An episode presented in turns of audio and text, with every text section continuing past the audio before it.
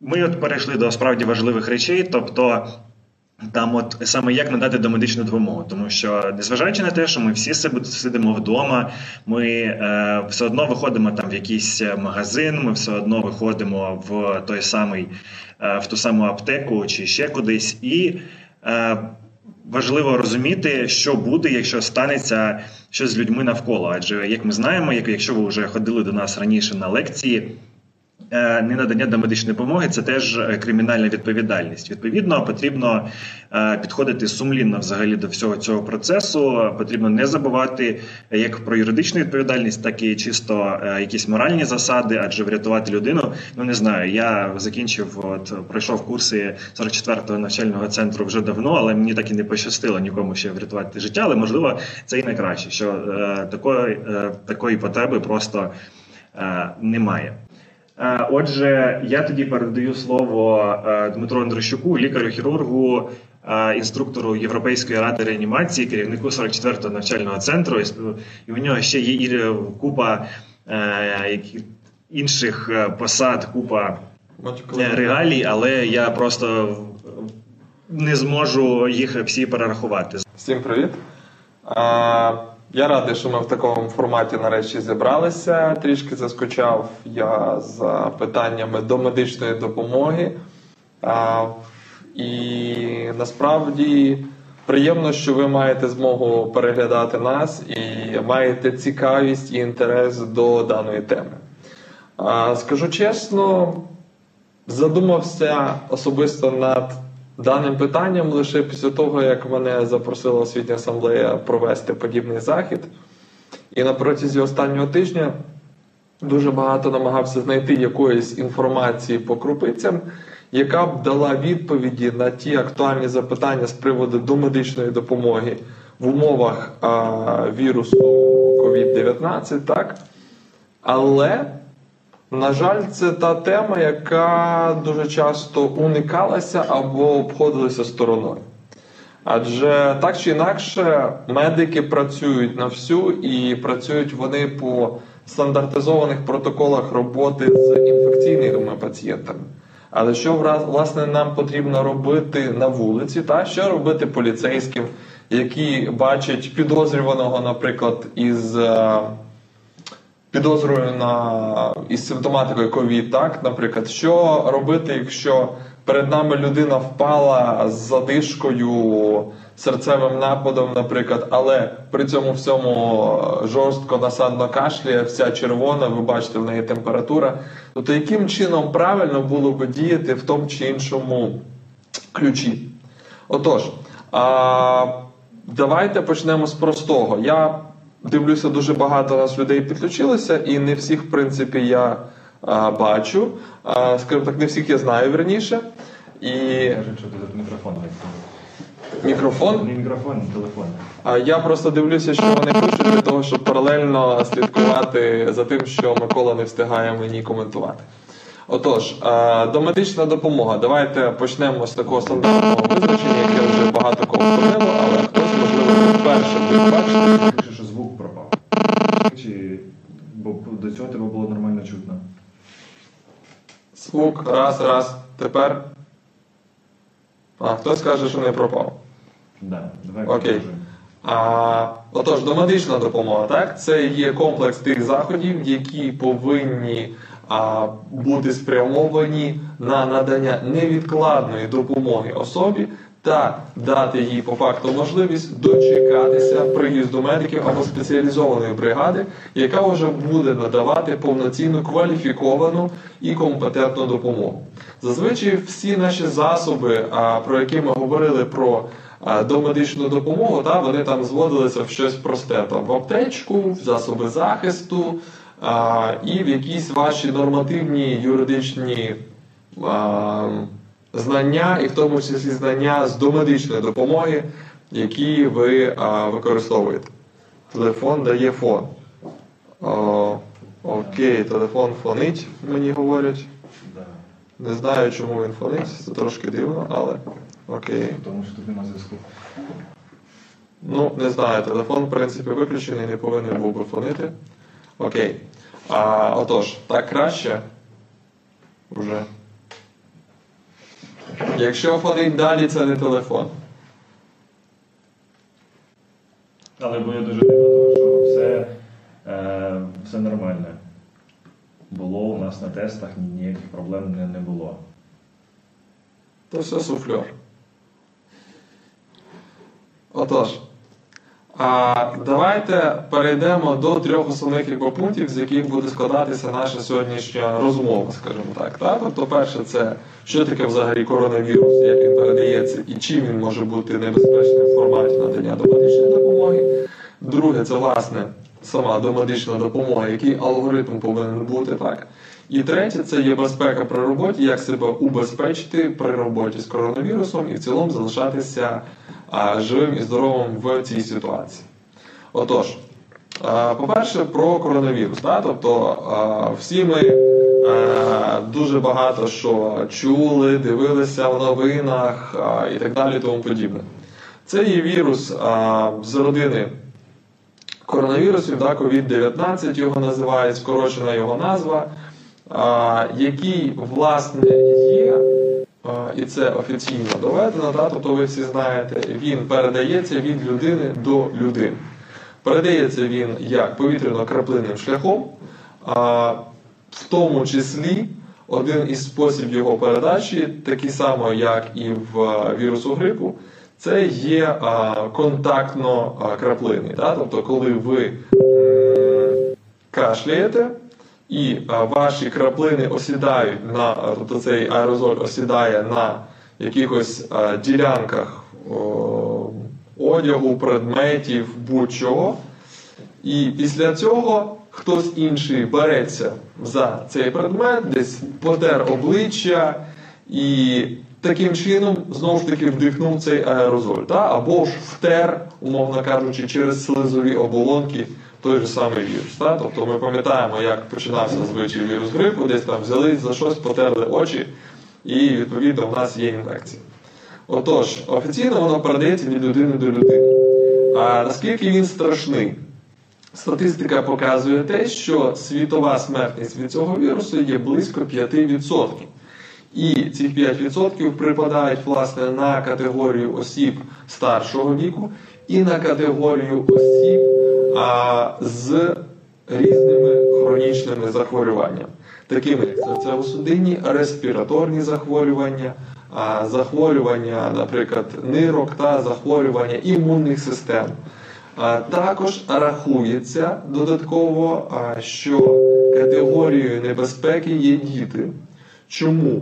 Тому що в них може бути цей вірус протікати взагалі приховано і безсимптомно, але при цьому всьому вони будуть дуже активними переносчиками цього захворювання. Всі ми знаємо, як діти там лізуть на руки, а, і вони більш є контактними, скажімо так, до дорослих, так, ніж дорослі між собою. Тому, відповідно, в цьому форматі вони також є а, в зоні ризику. Звісно, із кожного правила є винятки, і є а, багато хто з вас каже, перші ж там, які були загинули по Києву, та, це 30-35 років, як описують там молоді спортсмени. А ми недостовірно знаємо всю цю ситуацію, її ще треба вивчати, і, на жаль, статистика це не та наука, яка повноцінно і ефективно працює в нас в країні. Тому а, ми ще будемо дуже довго вивчати. Мало того, сьогодні а, був стрім інтернаціональний між лікарями-анестезіологами з Штатів і України.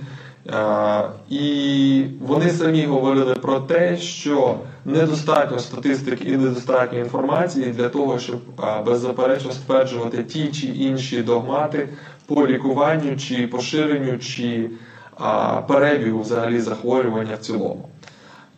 Щодо тих речей, які власне дійсно можуть кинутися в очі і на які варто зважати у пацієнтів, яких є підозри на власне коронавірус, так, є декілька етапів, в яких може проходити це захворювання. Перший самий простий етап, так, це може бути підняття незначної допустимої температури, може бути а, звичайний нежить, а, може бути якась незначна слабкість. І в такому форматі людина проходить е, весь, скажімо так, свій е, період захворювання і буде успішно заражати всіх довкола, тому що буде вважати, що вона не хвора. А другий, відповідно, якби рівень захворюваності це є вже більш потужна температура, це вже є насадний кашель сухий, це є вже біль за грудиною. Тобто це тоді, коли власне вірус починає уражати дихальну систему первинну. Ну і звісно, критичні пацієнти це пацієнти з дихальною недостатністю, це пацієнти з скажімо так, поліорганної недостатності, та, тобто при яким вже потрібна професійна підтримка, так, тобто, як сьогодні сказав американський спеціаліст, це є близько 5-6%. Це ті пацієнти, які власне потребують інтенсивної терапії у лікуванні свого захворювання, і ті, на кого треба власне найбільший робити акцент власне медикаментозної підтримки.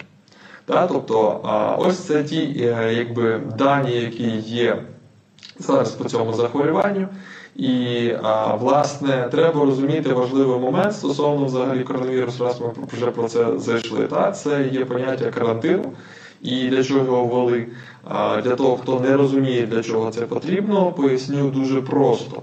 А Набагато краще навантаження на лікарню в тисячу пацієнтів за три місяці, ніж навантаження тисячу пацієнтів за один тиждень.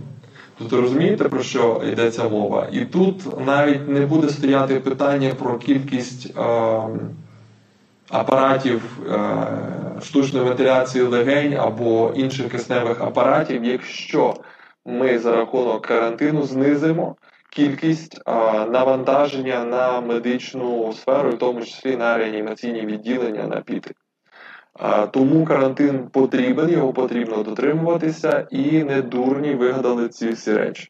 Стосовно масок, друге питання, яке мене просили роз'яснити ще до цього стріму. Носіння масок у громадських місцях це ваш особистий елемент захисту. Чому? Ніхто не знає, хто є з вас, умовно кажучи, ну я якби говорю загально, так? тобто хто є хворий на COVID-19. І не буде стояти такий дядечко з ПЦР-тестом і тестувати кожного, хто заходить в супермаркет.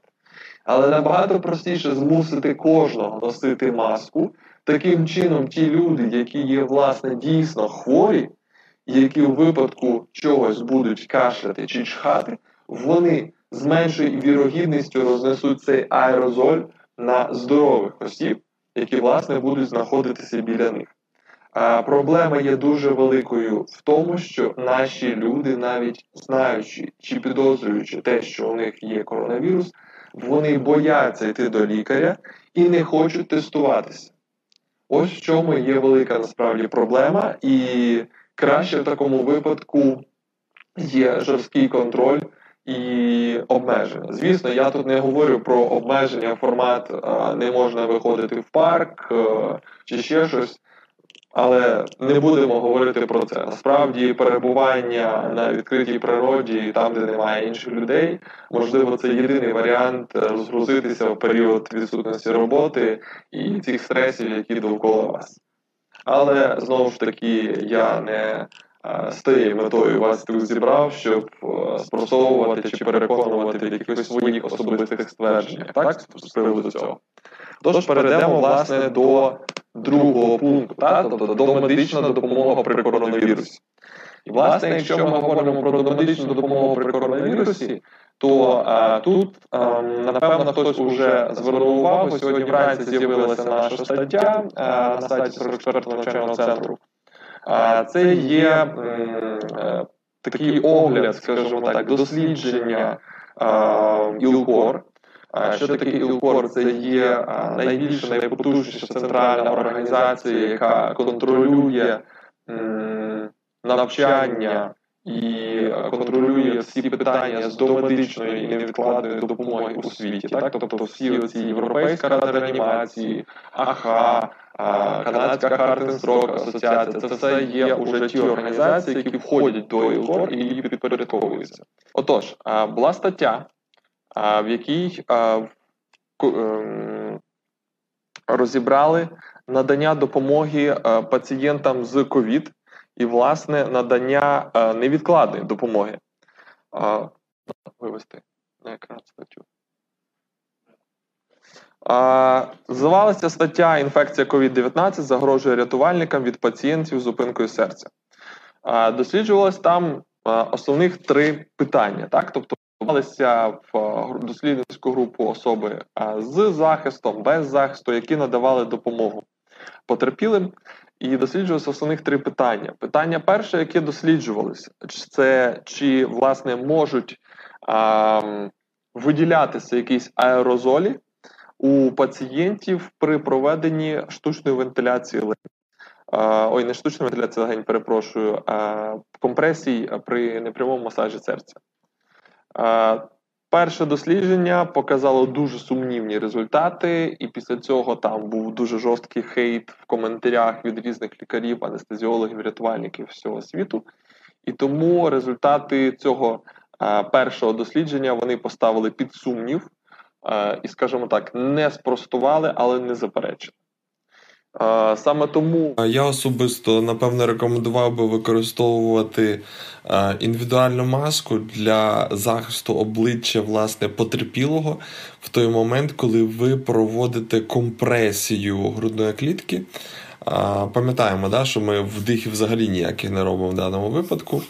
А, І це, в принципі, мало би збільшити а, безпеку вашу да, особисто. Друге дослідження проводилося на тему, чи можуть такі самі аерозолі виділятися при використовуванні автоматичного зовнішнього дефібрилятора. Чи, можливо, він там діафрагму скорочує, чи якимись іншими способами а, під час розряду сприяється а, викиду цих взвісів. І викид аерозоля в повітря. Як показали дослідження, жодних е, випадків і жодної підозри на те, щоб це було небезпечно і дійсно був така викид фракції аерозолю в повітря, не показав. Тому е, вони абсолютно повністю рекомендують використовувати автоматичний зовнішній дефібрилятор. Стандартний АЗД так для проведення реанімації таких пацієнтів первинно.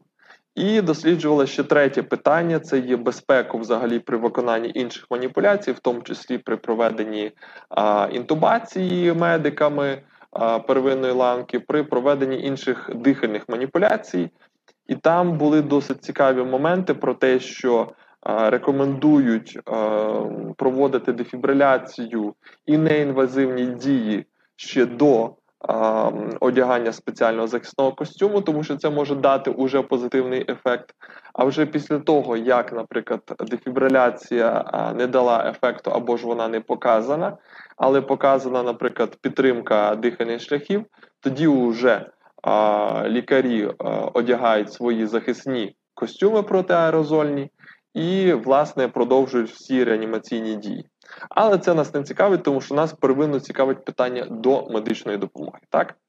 І якщо ми розглядаємо питання двох осіб, так, тому що нас, якби а, згідно мозівських документів, є а, дві основних категорії осіб, які власне є надавачами до медичної допомоги. Так? Тобто, це є особи, які зобов'язані, і особи, які не зобов'язані надавати до медичну допомогу. І, власне, якщо ми розглядаємо питання цих категорій, так, тобто ми можемо їх по-простому розділити на дві основних: це є перехожі і поліція-рятувальники. А стосовно перехожих, тут все просто. Так? Тобто ми е, первинно акцентуємо все на свою власну безпеку, і наша задача за можливості усунути фактор якийсь зовнішньої небезпеки, так, тобто який нам загрожує або потерпілому загрожує, тому що ми розглядаємо варіант надання допомоги в різних ситуаціях, не просто комусь стало погано, так, в когось критична кровотеча, в когось там а, раптова зупинка дихання. Тобто ми ці всі варіанти а, ставимо під категорію а, надання до медичної допомоги. Отож, якщо ми говоримо про перехожих, так тобто це є первинно виклик 103, залиш, залишатися на місці події, дотримуватись дистанції і використовувати засоби індивідуального захисту. Якщо ви, власне, будете надавати і приймаєте рішення надавати домедичну допомогу. Питання дуже таке цікаве стосовно засобів індивідуального захисту, і тут, власне, все-таки треба звернутися до законодавства. Так, тобто, і варто в даному випадку звернутися до наказу МОЗ 722, в якому дуже активно описано категорії осіб, які власне контактують з особами підозрою на ковід, і перелік того оснащення захисного індивідуального, яке ви повинні використовувати при різних категоріях. Якщо ми говоримо про осіб, які просто знаходяться в одному приміщенні або на вулиці із особами, в яких є підозра на ковід, то а, ніяких засобів, окрім, наприклад, маски звичайної, та, тобто факту і не потрібно. Ви просто дотримуєтесь дистанції там одного-двох метрів, умовно кажучи, і а, просто спілкуєтеся з цією особою. І там вказаний такий момент рекомендацій, краще це здійснювати на відкритому просторі, тобто не в приміщенні закритому, а на вулиці тоді більший шанс буде, що якщо навіть буде якийсь аерозоль чи ще щось, він просто розійдеться в а, оточення, а не буде скупчуватися. А, Пункт другий. Якщо ж все-таки ви надаєте допомогу, наприклад, ви бачите особу з критичною кровотечею, а ви бачите особу, якій не, не ну, потрібна не, е, негайна допомога, і ви хочете спробувати врятувати її, так? То, звісно, Тут стоїть питання про те, що вам потрібна власне маска, окуляри та рукавички, якими ви власне будете працювати. І якщо є загроза якихось біологічних рідин там забруднення, тут вже, на жаль, потрібно по їхніх рекомендаціях використовувати а, ізоляційний халат. Тобто, який би вас а, захистив, причому халат там захистом шиї. Тобто тут питання стоїть чисто до вас, чи будете ви надавати допомогу, але а, знову ж таки, як ми говоримо про категорію перехожі або особи, які не зобов'язані надавати допомогу, вони а, нікому нічого не зобов'язані. І, в принципі, всі їхні дії будуть лише керуватися особистими м, бажаннями врятувати особу і героїзмом, який вони будуть при цьому проявляти. Другий момент, так, тобто, а, коли ми говоримо про категорію поліція і рятувальники, або особи, які за своїми посадовими обов'язками, або згідно а, постанови, та, тобто а, не постанови, а наказу МОСТа, зобов'язані надавати до медичну допомогу. Тут, на жаль, уже викрутитись неможливо. І а, ви пам'ятаєте, що в принципі таке питання, як біологічна безпека, зазвичай не розглядалося ніколи в питаннях до медичної допомоги, і воно так відносилось на другий план. Всі говорили, та ніхто не заразився туберкульозом, та ніхто не заразився снідом, там коли там надавав якусь допомогу. Але якщо ми говоримо про COVID-19, а це вже те захворювання, яке в принципі мозом внесено, в тому числі до категорії особливо небезпечних інфекційних захворювань, тоді ми, звісно, індивідуальну безпеку, в тому числі індивідуальну безпеку біологічну, ставимо на пріоритет. І надавати допомогу таким особам ви зобов'язані лише при наявності засобів індивідуального захисту. Тут уже знову ж таки питання, чи забезпечили вас там керівництво, чи забезпечили вас на місцях роботи засобами індивідуального захисту, от якраз по тим категоріям, про які ми говорили. Якщо ви просто спілкуєтесь на вулиці, умовно кажучи, з потерпілим, ви його не торкаєтеся, ви просто знаходитесь неподалік від нього. А Просто маска. Ну, додатково від себе рекомендація в даному випадку це окуляри, тому що мало кашляне, десь полетить і так далі. Окуляри це завжди ваш так, також біологічний захист. Ну і, звісно, обробляємо постійно руки засобами, всякими стериліумами і так далі, тому подібне. А друга категорія це є, скажімо так, особи, які власне контактують. Да? Тобто ви надаєте допомогу. Ви, наприклад, затримуєте особу з підозрою на COVID-19. Тут уже відповідно повинні бути і ваші засоби індивідуального захисту набагато більш потужної класифікації. Тобто тут, відповідно, уже повинні бути а, і маски, Та, тобто тут вже повинні бути окуляри, тут вже повинні бути рукавички. А якщо ми говоримо про активну роботу, а можливо навіть і формат затримання, тобто, коли ви а, форсовано видихаєте, і маєте ризик збити, скажімо так, з себе маску і маєте тісний контакт з самим потерпілим, все-таки а, варто звертатись до питання масок N95, тобто класу захисту, який власне не пропускає не лише аерозоль, а й не пропускає власне сам а, вірус. Та, Тому що там може загроза зовсім інакша і зовсім іншого рівня.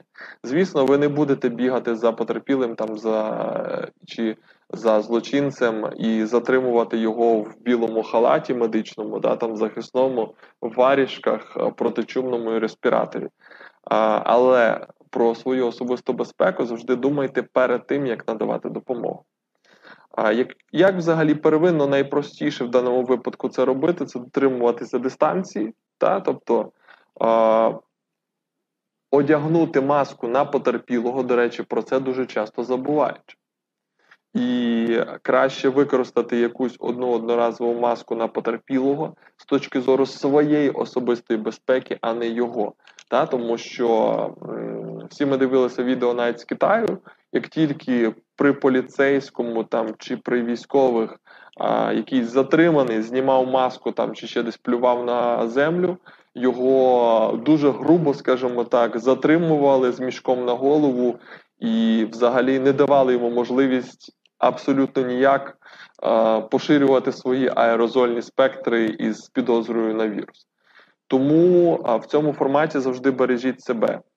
І, звісно, ми пам'ятаємо, що є таке поняття да, статей 135, 136, та, згідно яких ви несете відповідальність як е, за ненадання допомоги особі, яка цього потребує, та, або дії, які спричинили інвалідизацію або смерть особі, яка потребувала такої допомоги. І в даному випадку ви повинні всі ці дії робити з точки зору своєї індивідуальної безпеки. На жаль, я не можу дати відповідь на запитання, де брати десятки масок або де брати тонни літри антисептиків, щоб використовувати їх в своїй роботі. Це питання не до мене, це питання скоріше до вашого керівництва, і ці питання повинні задавати їм ви, коли ви будете працювати. Ну і звісно, якщо ми говоримо про водіїв, приведіть порядок свою аптечку, перевірте, чи там є якісь адекватні рукавички, а не рукавички поліетиленові перфоровані, які стандартно в аптечках АВД, да? стандарт аптечковий чи пиздаїшник. А, Відповідно, подивіться, чи там є маски. Та? Тобто, якщо ні, то скомплектуйте хоча б додаткову якусь маску, якщо ви вже в транспортному засобі, і в випадку, наприклад, того ж самого ДТП, ви змушені будете надавати домедичну допомогу особам. І, взагалі, я рекомендую тим, хто не знає, перечитати власне ці положення, так, тобто, і звернути увагу на те, чи ви входите в категорію осіб, які зобов'язані надавати домедичну допомогу по своїх службових повноваженнях. Тому що, до речі, часто можуть люди навіть не знати про свої посадові інструкції, згідно яких вони зобов'язані надавати домедичну допомогу, або ж по своєму статусу, да, тобто там бортпровідники літаків, потягів, поліцейські, рятувальники, фармацевти, в тому числі, та, тобто медики. Причому в даному випадку медики всі не лише лікарі. Та, тобто, а це ті категорії, які первинно повинні вміти надавати допомогу, і вони повинні надавати допомогу особам, які її потребують. А, Що ж, а, власне, ще один момент, який я хотів би вказати при наданні допомоги і при змінах протоколів, так, тобто, якщо ми говоримо в загальному про протокол, то він би мав би виглядати наступним чином. Так? Тобто, ви повинні а, оцінити безпеку.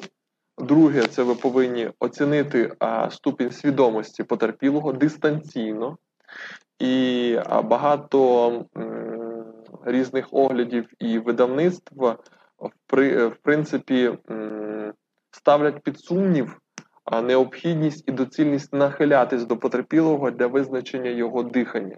Тобто вони рекомендують визначати або ж пульс, якщо ви вмієте, або визначати по можливості дихання дистанційно. І навіть якщо ви сумніваєтесь в наявності дихання, приступати до серцево-легеневої реанімації. Ну, це пізніше, так? Тобто ми оцінюємо первинно стан потерпілого, тобто свідомість, так, і його наявність дихання. Другий етап після цього ми що? Ми одразу, якщо людина без свідомості, кличемо на допомогу когось, так? Якщо людина в свідомості, ми залишаємо її на тому місці і чекаємо, наприклад, приїзду швидкої. Якщо ми бачимо, що людині потрібна якась допомога, наприклад, якщо ми підозрюємо, що в цієї людини може бути коронавірус, і т.д. і т.п. тому подібне. Наприклад, або там людина не знаю, ногу зламала. А за умови, якщо у неї немає життєво загрожуючих станів, наприклад, таких як кровотеча. Ясно, що в такому випадку ми повинні зупинити кровотечу, а тоді вже чекати приїзду швидкої. Наступним після перевірки свідомості, так, тобто і після а, покликати на допомогу, якщо свідомості немає, це є власне що? Це є а, після свідомості, це є власне визначення дихання. Да? Коли в нас немає дихання, ми тоді повинні були би приступити до серцево-легеневої реанімації, а наш напарник там чи хтось повинен викликати швидку. А, Важливо в цьому випадку вказати свої підозри на те, що потерпілий є хворим, наприклад, на коронавірус, вказати ту симптоматику, яку ви бачите, там пітливе обличчя, насадний кашель. там. А, Ми до цього ще дійдемо. А, Якщо а, відповідно є цей момент, ми викликаємо швидку і а, телефонуємо, да? тобто в швидку і викликаємо, а самі починаємо реанімацію. Повернуся на крок назад стосовно стабільного бокового положення. Так, тобто у людей, які знаходяться в свідомості, самі можуть контролювати свій стан, в принципі, і які мають небезпеку, да, тобто інфекційного захворювання, я би, можливо, навіть не підходив до них і не перевертав би в стабільне бокове положення. Можливо, я би просто-напросто попросив би їх зайняти зручне для них положення, якщо ми говоримо власне про цю категорію. Стабільне бокове положення скоріше буде актуальним для осіб, які є без свідомості, так? Тобто вони не відповіли нам ні на які подразники, але дихають. От в цій категорії, коли вони не контактні, ми можемо перейти до стабільного бокового положення, тим більше ми вже знаходимося близько біля цієї людини. Ми вже в захисних рукавичках, тому що ми почали з нею працювати, якісь там маніпуляції робити. Тому для нас це не є небезпечно в даному випадку. Що ж до роботи а, з особами, які власне а, знаходяться в свідомості, знову ж таки підкреслю, акцентую, а попросіть їх одягти маску, якщо вона була знята з тих чи інших а, причин. Це ваш особистий захист, не їхній. І а, стосовно пацієнтів, які, власне, не дихають, так, тобто, а, ми говоримо первинно про те, що ми повинні почати що? Серцево-легневу реанімацію, яка буде складатися з компресій і по можливості використання автоматичного зовнішнього дефібрилятора, якщо такий десь є поблизу. Чисто із додаткових моментів я би все-таки додав знову ж таки про це говорив, одягти також маску на цього потерпілого або якоюсь щільною тканиною, та, тобто, яка би не пропускала повітря і аерозоль, закрити рот і нос цього потерпілого. Чому? Тому що, як ми вже говорили, не доведене а, поширення аерозолю, але не спростоване при дослідженнях у ІЛКОР. Тому в даному випадку ви краще перестрахуватися, коли ви проводите серцево-легеневу реанімацію.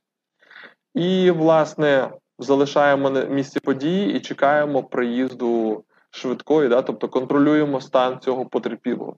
Знову ж таки, по можливості контролюємо стан потерпілого дистанційно. Дотримуємося дистанції, дотримуємося своєї особистої безпеки. Питання? Затруднення дихання сердечний напад, чи є сенс змушувати потерпілого не надягати маску? Не надягати? А, Є такий момент, в принципі, якщо ми говоримо про. Тобто, ну, всі зрозуміли питання, вони там читають так їх. А питання було про сердечника, якому є затруднення дихання. Та? Тобто, питання наступне: Е, чи е, потрібна власне ваша присутність контактна близька до цієї людини? Та? Тобто, і чи будете ви е, на безпечній дистанції? Звісно, ви можете, наприклад, йому сказати, якщо він говорить, що йому важко дихати, і в дослідженні американців говорилося про те, що може не одягати маску особа, в якої є протипокази до цього. Наприклад, маска затрудняє її дихання і так далі, і тому подібне. Але в такому випадку, вибачте, ви будете знаходитись на безпечній дистанції. І по певних дослідженнях я б, можливо, би в таких пацієнтів, які дійсно мають ризик кашлянути в вашу сторону, я би збільшив цю дистанцію до 5 метрів. І не наближався би, наприклад, до цієї людини. Ну от важко їй дихати. Окей, якщо вона перестане дихати, та тобто ви тоді вже дійсно будете її, можливо, більш помічними в форматі серцево-легеневої реанімації, підтримки її життя. А так, нехай собі дихає як і зручно, головне обмежити доступ до цієї особи інших е, людей. Тобто дайте дистанцію, тому що як розглядати питання навіть е, по безпеці, це ми вже трошки заходимо в пункти безпеки да, при роботі, а все-таки е, зараження інших осіб навіть без злого умислу коронавірусом може трактуватися під статтю 130 кримінального кодексу. Та? Тобто це є зараження ВІЛ та іншими невиліковними важкими хворобами. Тобто, в такому випадку, щоб не було ніяких моментів, що саме через вас або через ваші бездіяльність, що ви там не відігнали оточуючих довкола потерпілого, а щоб не мати ніякої відповідальності, краще їх розженіть, налякайте там у нього коронавірус, відійдіть і т.д. і т.п. І самі зберігайте дистанцію. Якщо дійсно ви не можете одягти маску цьому пацієнту і він відмовляється від цього, то, то зверніть увагу на цей момент, коли ви будете з ним працювати. Сподіваюсь, дав відповідь чітко. Ще якесь питання?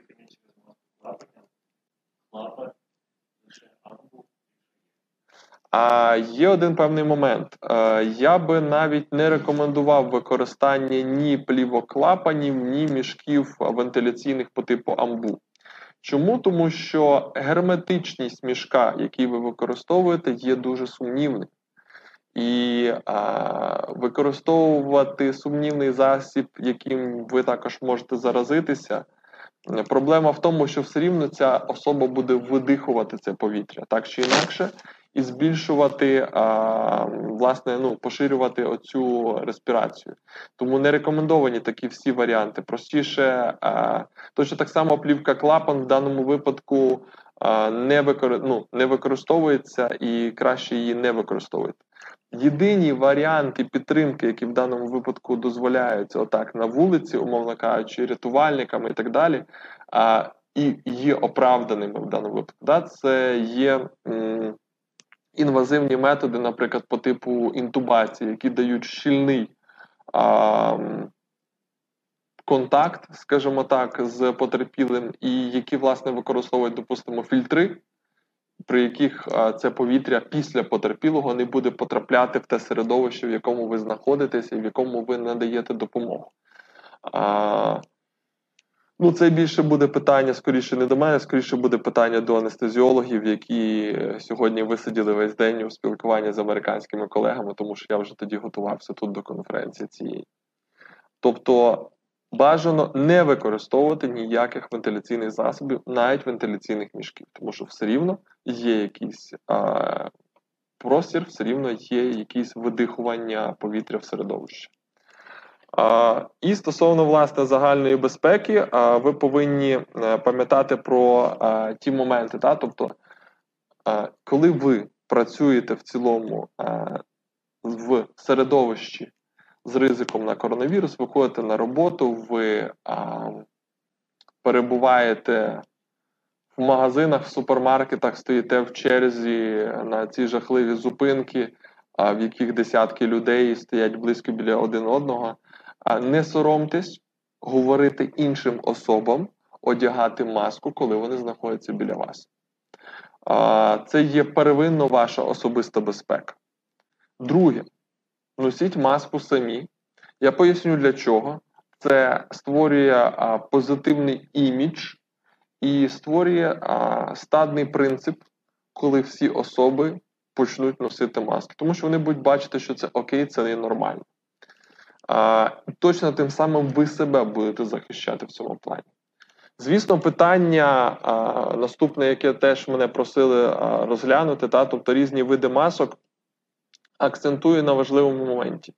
Якщо ви здорова особа, ви переконані в тому, що ви дійсно здорові, та, звісно, ви можете використовувати якісь там імітації масок і так далі, і тому подібне, і знати, що ви наражаєте себе на небезпеку, але нікого не наражаєте, тому що ви, в принципі, здорові. Якщо ж ми говоримо про а, варіанти власне тих масок, які дійсно можуть допомогти при епідемії коронавірусу, це є лише медичні маски. Та? Тобто, зазвичай дуже багато зараз є в мережі, продаються саморобних масок, які там чотири шари марлі врятує від цих хвороб, або там одягнись шарфиком чи кофтинкою. Чи навіть е, той е, всім відомий фейл е, про маску при коронавірусі із футболки, так, який там прилетів зі штатів, з якого всі сміялися. А це все є ілюзія і обман. Через а, насправді оця ілюзія і обман псевдомасок призводить до того, що особи, які дійсно також хворі на коронавірус, будуть біля вас і будуть носити псевдоілюзію маски, роблячи вас а, відчуття, ну, роблячи вам відчуття безпеки, і ви дійсно будете думати, що вам нічого не загрожує, а вони вас будуть заражати. Тому лише використовуйте дійсно ну, реальні маски. А в даному випадку, напевно, перевагою є звичайна хірургічна маска в форматі тому, що вона дешева, проста, та, тобто і її, в принципі, можна придбати, хоч десь. Єдине, що замовляти треба через інтернет, а не намагатися по 10 разів на день заходити в одну і ту саму аптеку і запитувати, чи вони там є. А, і плюс є цих масок те, що їх в принципі можна намагатися стерилізувати. Але акцентую, не стерилізувати одноразові маски в мікрохвильовці. Ми це вже проходили, знаємо, не треба такого. А єдиний варіант, який в принципі працює в даному випадку, це є використання а, деззасобів, та, тобто спеціалізованих. І використання, наприклад, тої ж самої праски, якою ви можете на максимальній температурі проутюжити а, свою маску і тим самим її привести в порядок. Я, чесно кажучи, не знаю до кінця, наскільки ця порада була би дієва, і насправді я думаю, потрібно було би ще багато досліджень, наскільки власне а, інфекцію коронавіруса вбила би праска, якою ви проїдетесь по ній лише двічі. Але так чи інакше, це є дешево і доступно, да, тобто відносно доступно, для того, щоб а, уберегти своє здоров'я. Щодо власне потужних респіраторів, які зараз масово розкупили люди, скажу чесно, немає сенсу. Немає сенсу вам використовувати респіратори, якщо ви напряму не контактуєте із COVID-19 пацієнтами. Це є сенс лише для медиків, для працівників реанімації, а для, наприклад, як ми вже говорили, поліцейських, допустимо, які напряму при затриманні а, працюють, надають власне, надають домедичну допомогу, тобто вплотну контактують із потерпілим. Тоді ви можете використовувати маски підвищеного захисту. В всіх інших випадках вам з головою достатньо буде звичайної медичної маски. І важливий пункт, насправді, який а, ми ще з дитинства чули, та мийте руки. Частіше мийте руки, обробляйте руки антисептиками. А, Часто навіть можна зараз знайти в мережі багато саморобних варіантів антисептиків, та, тобто гліцерин, спирт, там перекис. В таких варіаціях там ну, їх просто десятки різних рецептів. Зараз, уже, на щастя, стандартні антисептики починають бути доступними і в нас. І, звісно, важливий момент е, тестуйте свою, свій стан. Напевно, що варто прийти нам всім до того, щоб у людей, які мають активну роботу цих, цими днями, да, тобто в соціумі, тобто рятувальники, поліцейські, медики, люди, які власне ходять на роботу, та, тобто щодня, зробити собі за правило після повернення з роботи ввечері і вранці, перед тим, як ви йдете на роботу, поміряти собі температуру. А, Симптоми можуть затриматися, і ви таким чином а, по температурі зможете запідозрити те, що у вас почалися прояви захворювання. Звісно, не варто панікувати, зразу звертаємося в випадку чогось там до свого сімейного лікаря. Я сподіваюся, ви заключили декларацію, і у вас в цьому плані все окей. так? Тобто в нас проблем з свідомими громадянами немає. Думаю, несвідомі не дивляться ці стріми. Ось. Отож, зразу звертаєтеся до своїх а, лікарів і консультуєтесь з приводу того, як, що, де, які тести там поздавати. Акцентую, знову ж таки, повертаємося, що не варто розносити паніку. Можливий такий варіант, що всі ми або більшість з нас перехворіють цим захворюванням, але це не означає, що всі ми помремо. Тут питання уже від того, наскільки а, потужна ваша імунна система, і наскільки ваш організм не має якихось хронічних захворювань, на які може впливати цей ковід. Отож, а,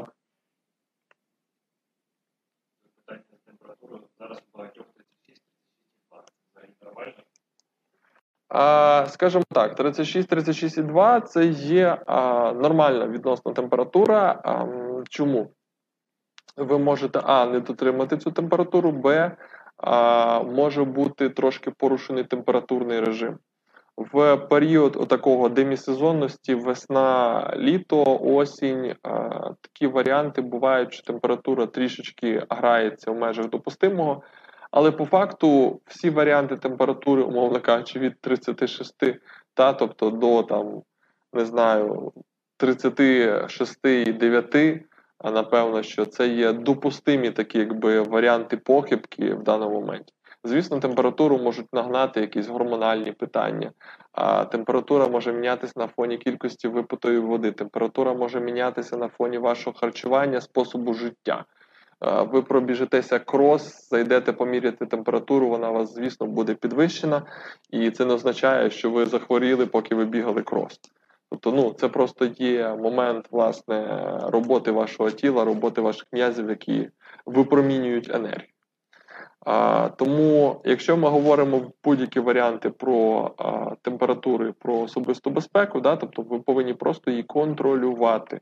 І таким чином ви зможете себе моніторити і вчасно а, запобігти якимось ускладненням. Да? Тобто, як кажуть, раніше звернувся, раніше тебе промоніторили, вписали в список, навіть можливо дали якісь рекомендації і відправили додому, але про тебе не забули і контролюють твій стан. Тобто такі варіанти теж можливі. І тому, відповідно, звісно, що так чи інакше нам прийдеться якось з цим коронавірусом переборотися. Не треба буде забувати е, те, що ми мусимо більшість з нас надавати домедичну допомогу. Е, тепер ми знаємо, які особливості є в рамках зміни і рекомендацій до протоколів в умовах COVID-19. Е, і в тому числі е, пам'ятаємо, що ми повинні залишатися здоровими, а тому повинні зважати на свою особисту біологічну безпеку, тому що ми відповідаємо не лише за себе, а за своїх рідних і близьких. Ну і дякую за те, що вдома. Питання? Ще якісь питання? Так, я бачу два питання. По-перше, коли міряють термометром лоб, це правильно? Е, таке питання. Це перше. І друге було те, що існує міф, що парацетамол та інші аналоги відтерміновують симптоми. Спростовуєте, підтверджуєте? А, Це хороше питання. З приводу цифрових термометрів, в мене був такий а, нещодавно стрім. По-перше, треба розуміти, який у вас цифровий термометр. І я сподіваюся, що ви не відноситесь до тої категорії осіб, яка купила будівельний пірометр в надії, що він виміряє її температуру. Тому що є таке поняття, як термометри та медичні, а, лазерні, а є пірометри. Різниця в тому, що термометр вимірює температуру людського тіла там, від 34, умовно кажучи, до 45, а пірометр вимірює від мінус 50 до плюс 400. І відповідно і до цього і похибка в них зовсім відрізняється. Якщо в одних похибка буквально там 0,1 градус, то в пірометрі похибка взагалі може бути в 5 градусів. Якщо ж ми говоримо про вимірювання температури а, лазером, ну, лазерним власне, термометром інфрачервоним, тут варто розуміти ще один важливий дуже момент. А, Якщо ви щойно прибігли з вулиці, там, де було, наприклад, прохолодно, і спробуєте виміряти а, термометром температуру, вона у вас буде нормальною або нижчою за норму. А, Тому бажано вимірювати температуру, а, умовно кажучи, кілька разів. Та? Тобто, коли ви прийшли з якогось середовища, і, наприклад, через 5 хвилин. Другий момент з приводу власне самих засобів. Є різні лазерні термометри і є різні до них насадки. Одні з них одні з них пристосовані до роботи з руками, одні з них із певними інструкціями пристосовані для того, щоб збирати температуру з лобової поверхні, так і одні з них, наприклад, зазвичай дитячі, пристосовані для того, щоб брати температуру з вушних раковин. Тому ви повинні чітко розуміти, який саме медичний термометр ви використовуєте, і використовувати його правильно. А друге питання було ще про парацетамол. Питання цікаве. І насправді парацетамол в даному випадку єдине, що він може зробити, це він як протизапальний препарат, він може зняти температуру. Та? Тобто, в даному випадку він може трошечки прибити симптоми. І питання відтермінувати не зовсім коректне, тому що якщо у вас вже з'явилися прояви, у вас вже е, почався перебіг захворювання. І відтермінувати його ну, неможливо. Знаєте, В даному випадку це буде як в цій рекламі. Та? Тобто за, за фулбіном ви лікуєтеся 7 днів, або за фулбіном ви лікуєтеся аж цілий тиждень. Тому, відповідно, тут все те саме, і ем, мені, якщо що, не платили за цю антирекламу, це просто вислів і жарт е, із історії. Та, тобто, І точно так само з парацетамолом, можливо, ви легше будете переносити. Наприклад, якщо ви дійсно знаєте, що у вас ковід, вас відправили додому на обсервацію, а ви хочете себе краще відчувати, тому що ви, наприклад, ну давайте припустимо такий варіант, ви айтішник і у вас робота на дому, да, допустимо. А ви прийняли собі парацетамол, і ви а, зберігаєте свій робочий ритм, ви зберігаєте якусь не знаю, мисленню активну діяльність, тому що він дійсно забирає симптоми, але він не вирішує питання вірусу, він не вирішує питання перебігу захворювання.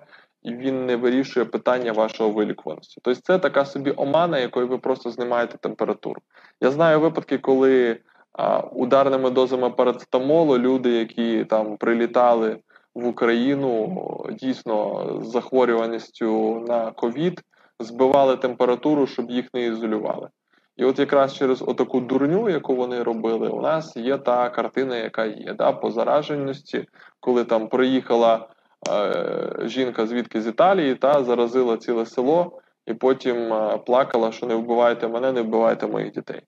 Тому що що? Тому що приховали симптоматику захворюваності, проігнорували це, а в гіршому випадку ще й прийняли парацетамол, щоб не запалили, що температура піднята перше, коли ти думаєш, закінчиться е, карантин, е, про окуляри. Чи теоретично вони потрібні там на вулиці, в магазинах і так далі? Особисто я намагаюся використовувати окуляри, та тобто це дійсно це є захист, це є біологічний захист від а, різних варіантів, але в то, тоді, коли є контакт із якимось іншими особами. Окуляри не захистять вас від а, поширення вірусу якось в повітрі і так далі, тому подібне, да? тобто які ви будете вдихати. А окуляри вас захистять від по факту оцих всяких крапельок, які летять в вашу сторону, коли людина біля вас чхнула чи кашлянула. Так, вони в цьому форматі будуть захищати. Але ми вже говорили з вами, да? по категоріям захисту це відноситься до тих осіб, які власне надають домедичну допомогу і працюють в притулу з потерпілими. От там, да, дійсно є сенс мати окуляри. А, з приводу, ну, оскільки я, власне, є лікар-хірург, і коли я працюю з пацієнтами, я намагаюся їх одягати, коли є близький контакт. Це так, щоб е, завершити питання про окуляри. А якщо ми говоримо власне про а, епідемію і про період, я, звісно, не ванга, і все буде залежати від а, того, як наші люди будуть передавати захворюваність або дотримуватись карантину, власне, тому що те, що у нас зараз є, це такий, знаєте, псевдокарантин, в якому вранці лікар, який їде на роботу, не може проїхати по корках в центрі Києва. Ось а, знову появились такі речі, коли на початку карантину цього не було, то зараз знову ж таки є такий момент. А стосовно тривалості, я думаю, це сугубо моя особиста думка, що карантин у нас буде до червня місяця. Близько десь такого початку середини червня буде спад захворюваності, тому що вона все-таки, як і будь-який грип, і як інфекції респіраторні, має сезонність, так? Ну, як не доведено, але про це говорять багато зараз спеціалістів в світі.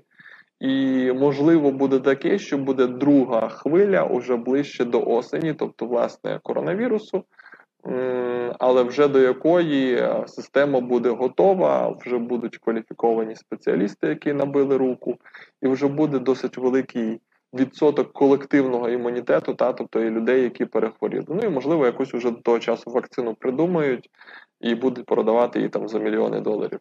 Тому віримо в прекрасне, готуємося до гіршого. Реально, ну я думаю, десь реально це буде до червня місяця, на жаль, тому що хотілося, щоб це швидше вже закінчилося.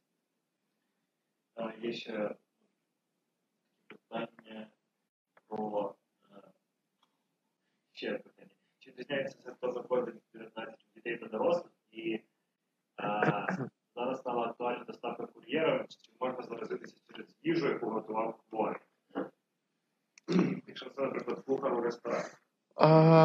Розумієте, в чому момент? А, По-перше, питання жорсткого контролю. Да? Тобто, звісно, можна заразитися, допустимо, через їжу, якщо кухар був хворий, та якщо він там стояв, кашляв над цим борщем, який він вам варив, із е, всяких там мідій і устриць, і плювався в ту піцу, яку він готував.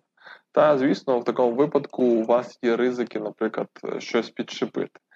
А якщо ж ми говоримо про власне будь-які там посилки чи доставки, ну тут на свій страх і ризик. Це питання, власне, скоріше довіри до працівників, і я думаю, і я навіть більш ніж переконаний, що всі такі заклади, які зараз не закрилися і працюють, і вони цінують те, що вони не закрилися, а працюють.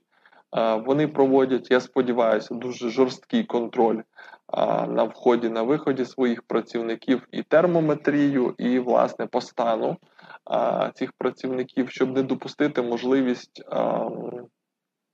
поширення цих захворювань. І це, знаєте, я б вам сказав, це напевно колективний інтерес.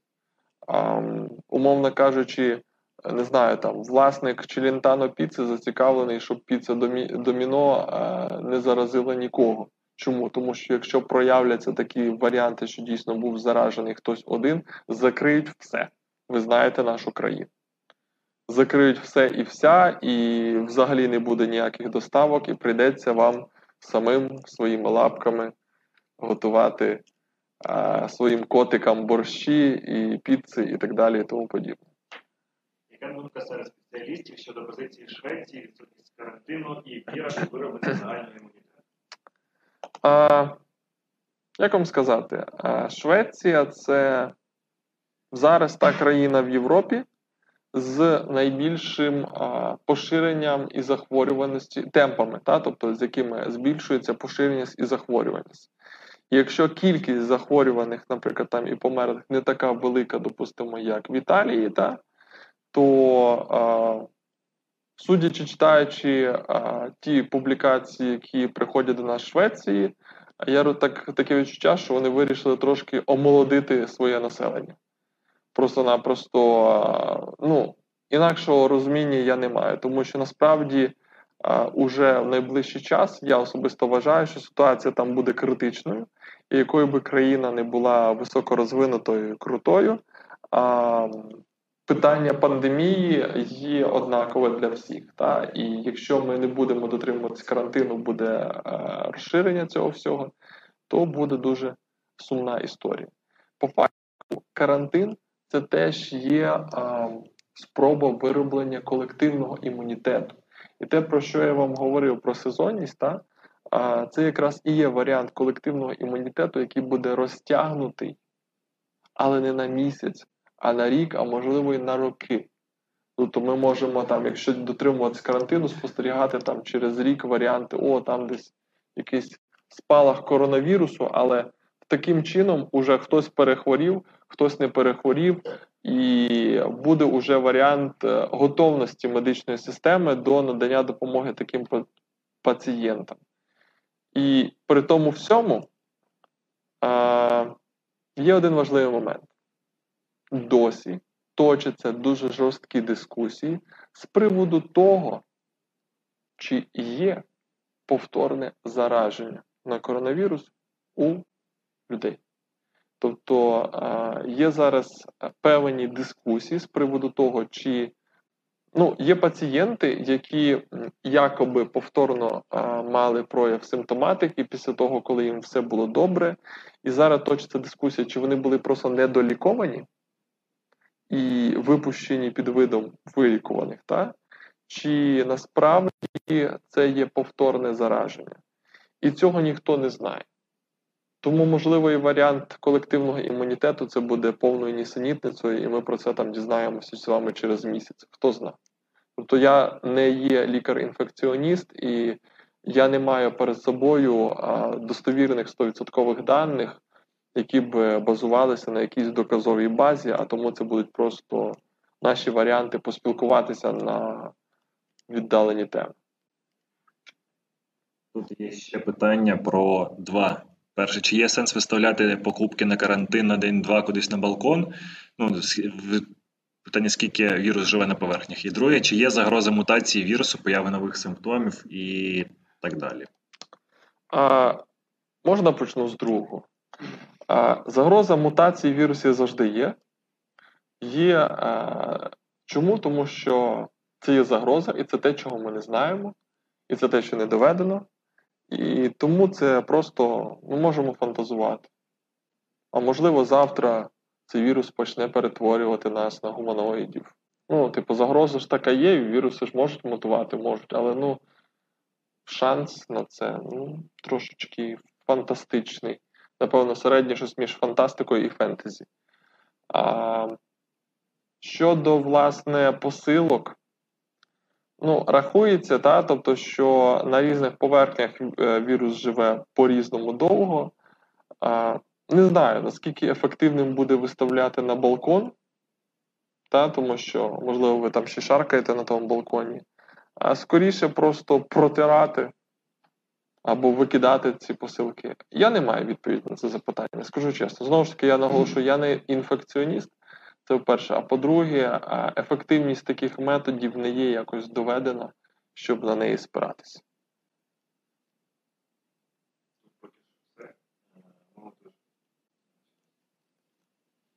Як там чекаємо раз. Тут два, три, тут поки що все. Да, Ми е, поки якраз таки думаю, можливо, питання закінчились, можливо, ні.